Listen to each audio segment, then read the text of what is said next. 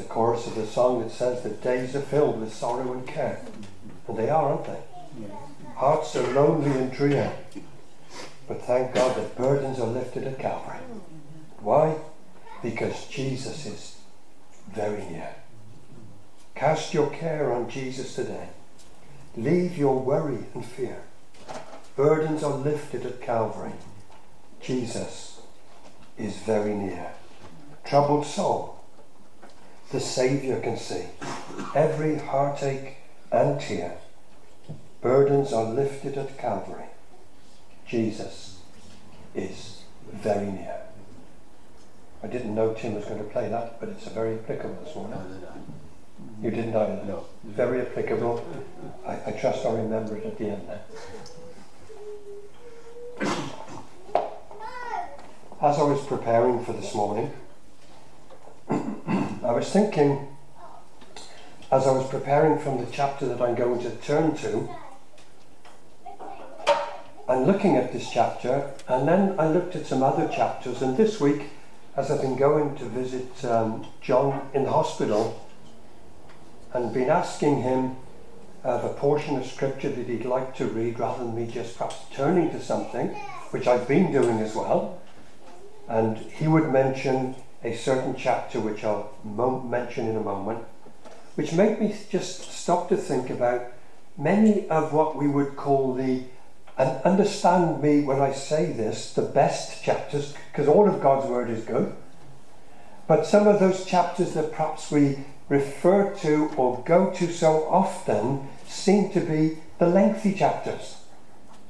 So, for example, Psalm 119, an amazing chapter in the Word of God that is all about the Word of God. And it's a long one because it's the longest chapter in the Bible.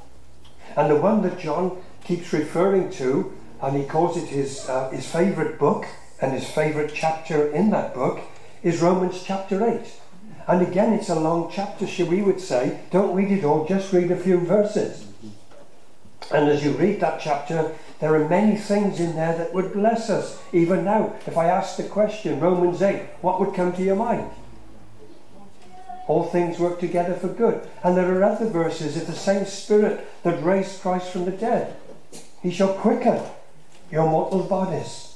And then there's my favourite chapter out of the whole of Scripture, 1 Corinthians chapter 15. It's a lengthy chapter, but it is absolutely, to me anyway, it is full of the wonder of the resurrection.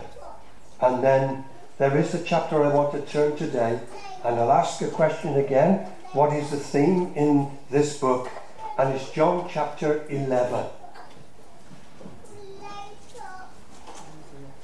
Again, the resurrection's in there again. It's the, the account of where Jesus goes to raise Lazarus from the dead. But I'd love to read all of that chapter, but again, as I said, it's a lengthy chapter. So I'm just going to read some verses from that chapter. And verses 1 to 4, first of all. Now, a certain man was ill, Lazarus of Bethany, the village of Mary and her sister Martha. It was Mary who anointed the Lord with ointment and wiped his feet with her hair, whose brother Lazarus was ill. So the sisters sent to him, saying, Lord, he whom you love is ill. But when Jesus heard, he said, This illness does not lead to death. It is for the glory of God, so that the Son of God may be glorified through it. Then jump to chapter, uh, verse 17 and to 20, uh, 27. Now, when Jesus came, he found that Lazarus had already been in the tomb four days. Bethany was near Jerusalem, about two miles off. And many of the Jews had come to Martha and Mary to console them concerning their brother. So when Martha heard that Jesus was coming, she went and met him. But Mary remained seated in the house. And Martha said to Jesus, Lord, if you had been here, my brother would not have died. But even now, I know that whatever you ask from God, God will give you. Jesus said to her, Your brother will rise again. Martha said to him, I know that he will rise again in the resurrection on the last day. And Jesus said to her, said to her, I am the resurrection and the life. Whoever believes in me, though he die, yet shall he live. And everyone who lives and believes in me shall never die. Do you believe this? She said to him, Yes, Lord, I believe that you are the Christ, the Son of God, who is coming into this world. And then verses 34 to 36. And he said, as Jesus, Where have you laid him? And they said to him, Lord, come and see. Jesus wept. So the Jews said, See how he loved him. And then 38 to 44.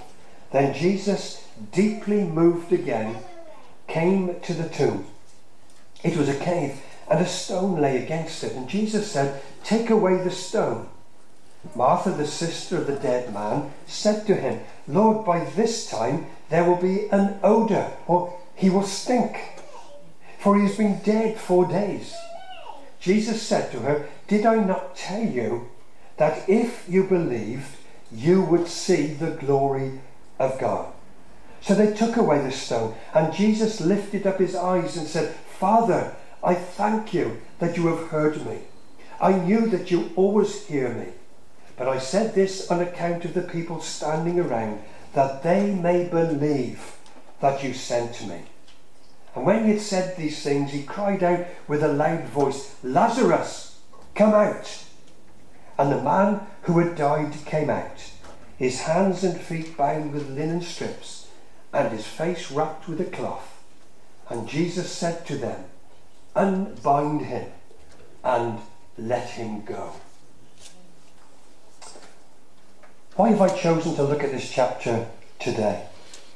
Whether there are those here this morning that have been here for the last couple of Fridays, and remember that Ian looked at the I am statements of Jesus, and I made the comment on that Friday, and again on the Friday that's just gone, as I was sharing God's word, that if we could choose any of the I am statements of Jesus to be our favourites, then this would be mine where Jesus said that I am the resurrection and the life. Whoever believes in me, though he die, yet shall he live, and everyone who lives and believes in me shall never die. And then follow it up with the same question that Jesus asked Do you believe this? And I could spend this morning just preaching on that verse, because as I said, it's my favourite of the I am statements. And 1 Corinthians 15, the resurrection chapter, is my favourite chapter. But even though this is my favourite I am, and the resurrection in 1 Corinthians 15 is my favourite subject, I'm not going to actually be speaking on that this morning, although I will touch on it. Rather, as I turned to this chapter, and as I considered the content within this chapter, what struck me is it is one of those chapters that shows to us very clearly something concerning the deity of the Lord Jesus Christ. Because as you go through that chapter, you see undeniable evidence that he is God. And at the same time, in going through that chapter, you see undeniable, undeniable evidence that he was also a man. And we could consider other chapters that are similar to that in that they show the deity of the Lord Jesus Christ. And, and another example would be John chapter 1, where it starts off with verse 1 and says, In the beginning was the Word, and the Word was with God, and the Word was God.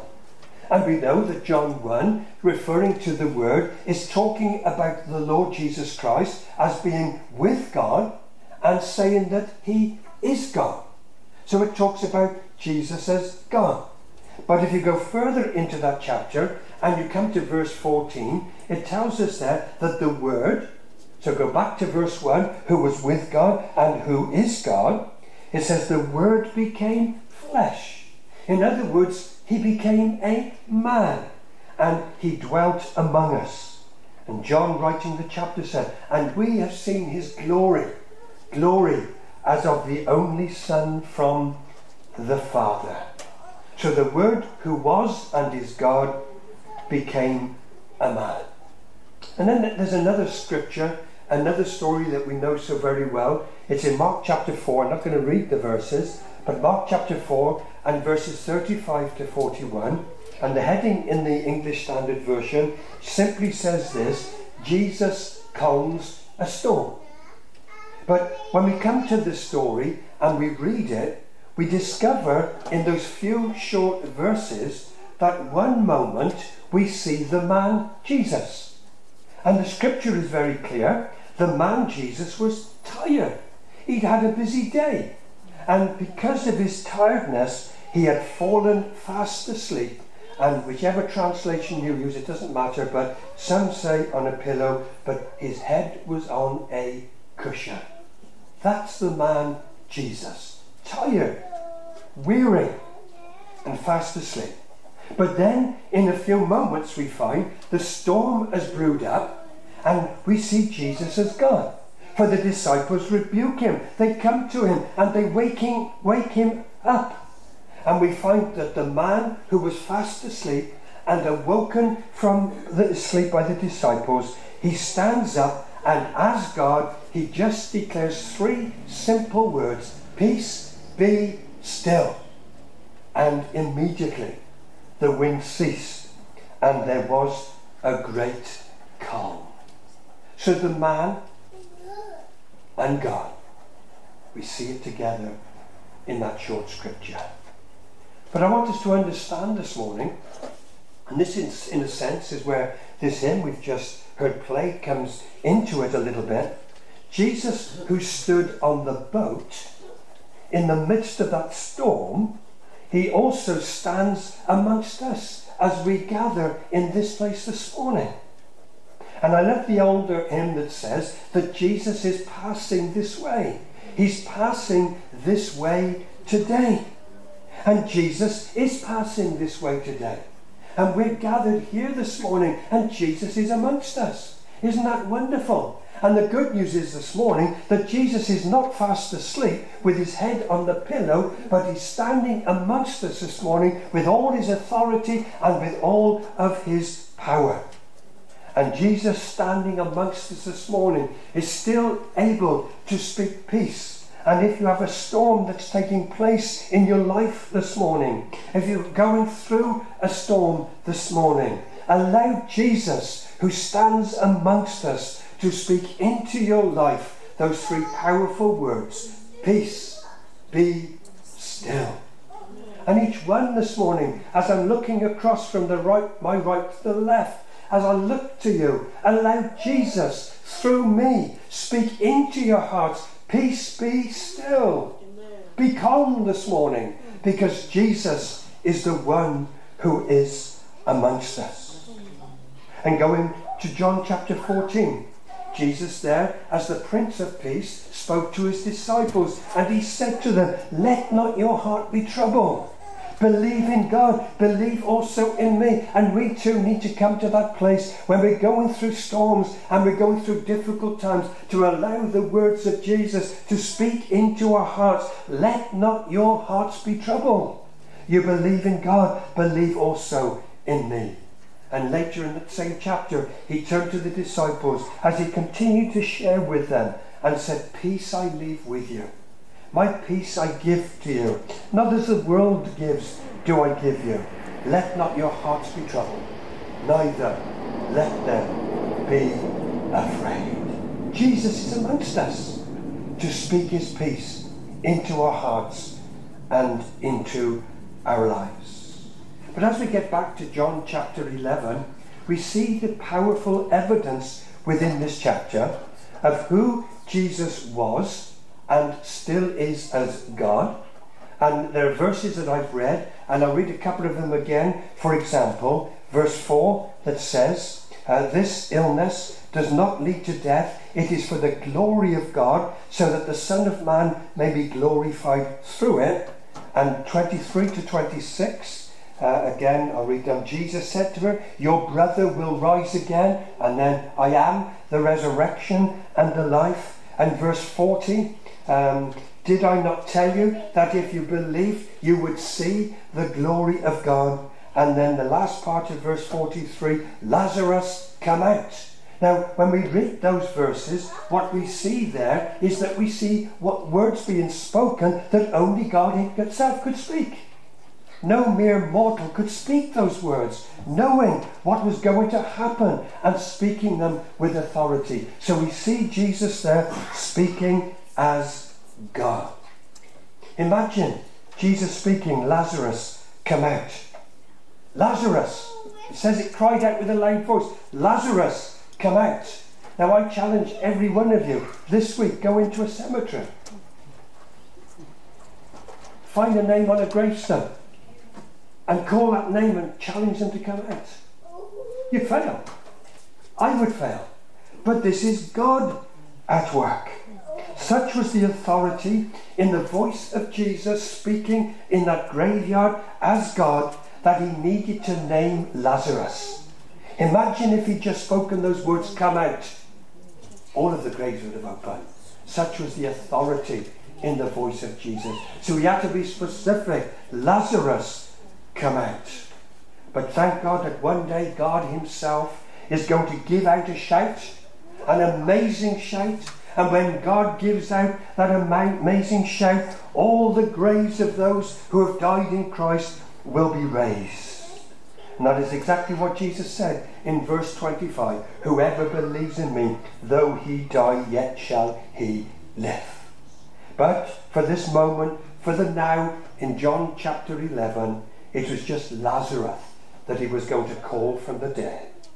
But the sad thing is that for poor old Lazarus, he would soon discover that he would have to face death again. I've died once. Jesus has just raised me from the dead. And we don't know how much longer he lived, but he would have to face the grave again. And Lazarus at this moment is still waiting, waiting, like the rest of those who have already died in Christ, and as we will have to if we die in Christ for the future resurrection when God calls all that are in Christ to bring them to Himself. But as much as we rejoice in this chapter in seeing Jesus, who Jesus is as God, and what He has done and what He is still able to do, it was verse 35 that really caught my attention. And you shouldn't need to turn to it because it's the shortest verse in the whole of Scripture, and it doesn't record for us words that Jesus spoke. It just records for us what the witnesses saw that Jesus actually did. And it's those two simple words, and yet they're so powerful and they're so profound. Jesus wept. Jesus wept. If there's any verse in the whole of Scripture that shows something to us, especially to me as I've seen it this week, the humanity of Jesus, it is this one verse. Jesus wept. Just stop and think about it for this moment. The one who stood up in the boat and calmed the storm is now standing in the graveyard and he's weeping. What a contrast. He's weeping. And even though Jesus knew what the end result was going to be in this story, Jesus still identified with those around him, and in particular with Mary and Martha, the sisters of the dead and the buried Lazarus. And as God, Jesus was about to demonstrate his power. But as a man, he was demonstrating to them his ability to empathize and to sympathize with fellow men and women. And it reminds us of the verses in Hebrews 4 14 to 15 that tells us, Since then we have a great high priest who has passed through the heavens, Jesus, the Son of God. Let us hold fast our confession. For we do not have a high priest who is unable to sympathize with our weaknesses, but one who in every respect has been tempted as we are, yet without sin. To me, to see the demonstration of his power over death in this chapter is incredible. But just as incredible is his identifying with this family and actually entering into their sorrow with them. Imagine what it must have been like for those that stood amongst what was going on. And they literally, visually saw Jesus, uh, saw Lazarus coming forth from the grave, bound in the grave clothes. What a sight it must have been. And then hearing Jesus speak those words, loose him. They should have been saying, wow. They should have been glorifying God. But it actually tells us that uh, some went to stir up trouble with the Pharisees. It just proves you can't please everyone. Even Jesus couldn't please everyone. He'd raised somebody from the dead, and straight away there were those who were moaning and complaining about it. So that would have been amazing. But I think going a little backward in the story, imagine what it must have been like to have stood amongst those who looked on, and as they gazed upon Jesus, they saw him weeping. Weeping. The tears streaming down his face.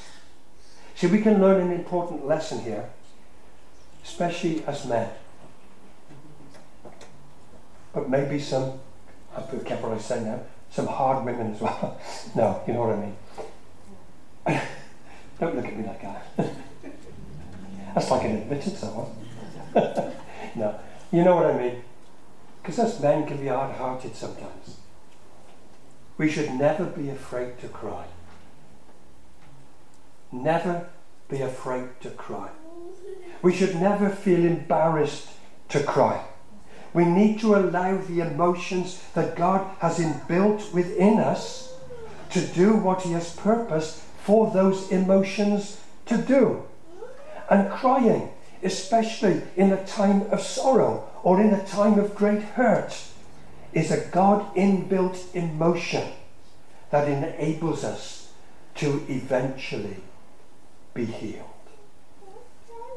But when we look at Jesus, the man, he is our example to follow. For we see in this chapter that it says that he loved Mary, he loved Martha, and he loved Lazarus. You see it in verse 3, verse 5, and verse 36. But I want to say this morning, he didn't just love them as individuals who he had come to die for and to save because he knows that he loves everyone in that way. I believe as we look in this chapter, we see that Jesus loved them as people.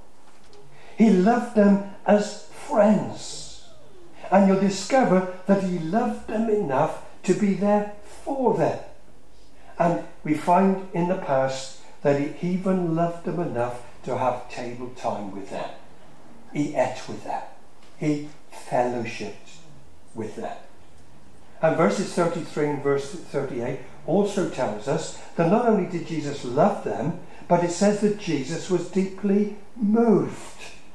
So that which he expressed visually in his emotions, with his weeping and with his love for them, was the result of something that Jesus felt deep in his inner being. So much so that the scripture records for us that the Spirit of Jesus was troubled. And I wonder, and this is a challenge to us all this morning, I wonder how often do we feel something deep within our being for one another as brothers and sisters of Christ? How often do we allow our spirit to be deeply troubled for one another? And it will only happen if we truly love one another and care for one another in the same way that Jesus did here and still does for each one of us that are gathered here. And There's a song that has the words, Oh, how he loved you and me. Oh, how he loved you and me. He gave his life. What more could he give? Oh, how he loved me. Oh, how he loved you and me. And yes, Jesus did love us enough to give his life for us. But this morning, I want us to be reminded that he also loves us so much that he is deeply moved towards us when we face temptation. He's deeply moved towards us when we face trials. He's deeply moved towards us when we face sicknesses. He's with us. He's deeply moved towards us when we face difficult circumstances. And even when we come to the point of facing death, Jesus is moved towards us. And as he showed his love, and as he showed his compassion, and as he showed his concern to this family in Bethany and around the graveside, he does so today in your life and in mine. And so we so often emphasize, and rightly so, that Jesus was and is God. And we are glad.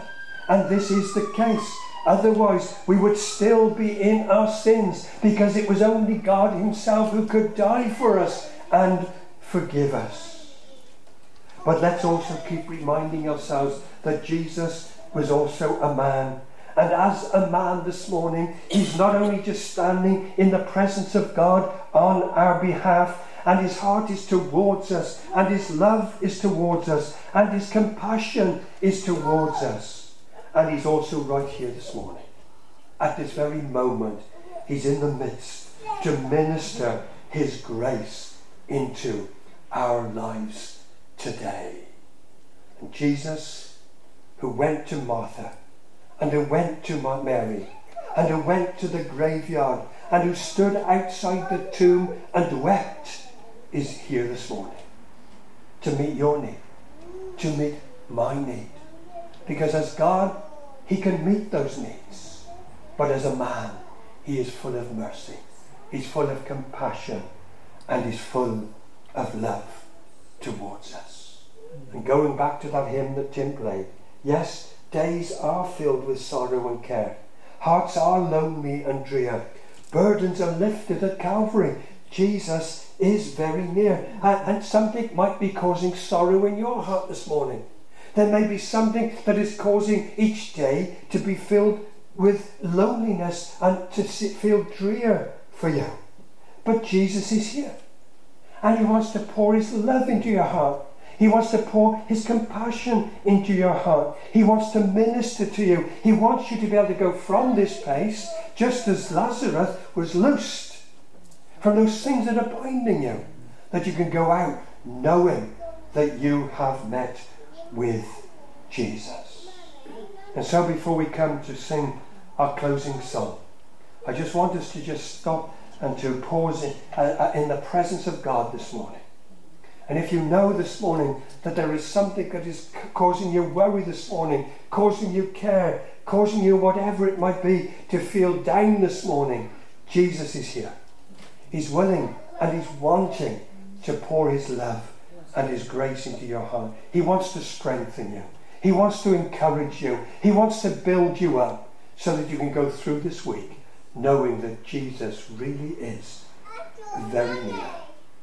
And so, just with your heads bowed, and if there's somebody that wants prayer this morning, just stand where you are. And I'm just going to pray in a moment.